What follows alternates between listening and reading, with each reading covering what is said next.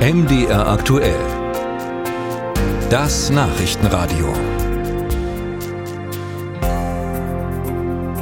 Wochenlang dauerte die Blockade durch Ungarns Regierungschef Viktor Orban, eine Blockade, die bisher verhindert hat, dass die EU mit der Zustimmung aller Mitgliedsländer Wirtschaftshilfen für die Ukraine freigeben kann, der Umfang 50 Milliarden Euro.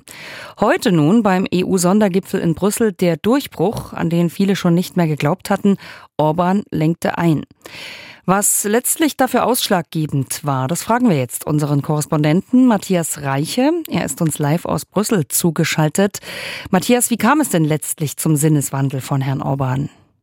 Ja, das möchten natürlich alle gerne wissen, was er denn vielleicht bekommen hat, um seine Blockade aufzugeben. Das will hier niemand sagen, hat auch Olaf Scholz sich nicht in die Karten gucken lassen, hat nur gesagt, er habe eben angeblich nichts bekommen über das hinaus, was man eben auch in der Abschlusserklärung nachlesen kann. Und da steht eben, dass die Unterstützung der Ukraine nur gezahlt wird, wenn sie weiter wirksame demokratische Mechanismen schafft, also Mehrparteiensystem, die Rechtsstaatlichkeit wahrt, Menschenrechte achtet, einschließlich der Rechte von Minderheiten, auch der ungarischen Minderheiten natürlich.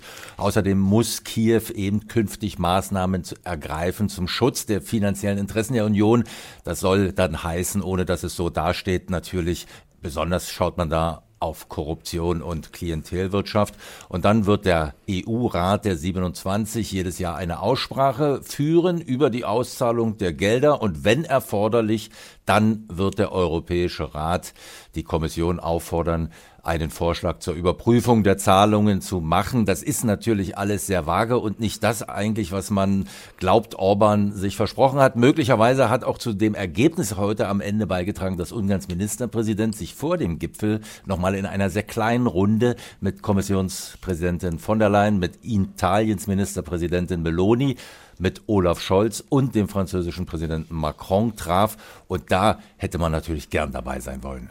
Hm, aber bisher ist nichts nach außen gedrungen, so wie ich Sie verstehe. Was passiert denn jetzt nun äh, mit diesen 50 Milliarden? In welchen Schritten werden die ausgezahlt? Nun, geplant ist, dass jedes Jahr 12 Milliarden ausgezahlt werden, ohne dass da noch jemand sein Veto einlegen kann. Das heißt also, äh, das sind 33 Milliarden Euro an Darlehen und 17 Milliarden an Zuschüsse, die nicht zurückgezahlt werden müssen. Und das ist eben Wirtschaftshilfe für die Ukraine bis Ende 2027. Der Kanzler hatte auch noch das Anliegen mitgebracht nach Brüssel, ähm, dass es weitere Militärhilfen für die Ukraine ähm, geben könnte, sollte, dass man die gewährleisten soll. War das auch ein Thema heute nochmal? Ja, das war ein großes Thema, weil der Kanzler natürlich etwas verschnupft ist, dass seiner Meinung nach die anderen alle zu wenig tun.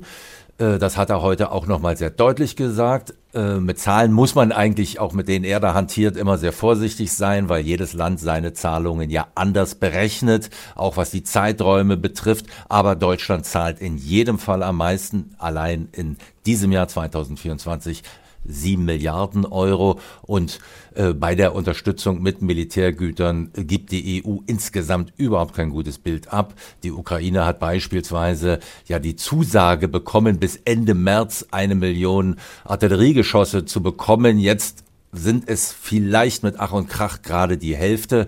Äh, und jetzt sagt man, also es wird dann vielleicht bis Jahresende klappen mit der Million. Äh, bei der Militärhilfe insgesamt muss einfach mehr passieren, sagte der Kanzler heute auch nochmal in der großen Runde seiner Ko Kollegen und ganz klar auch, dass Deutschland sich da sehr alleingelassen fühlt. Aber konkrete Zusagen der anderen Mitgliedstaaten, die hat er heute ganz sicher nicht bekommen.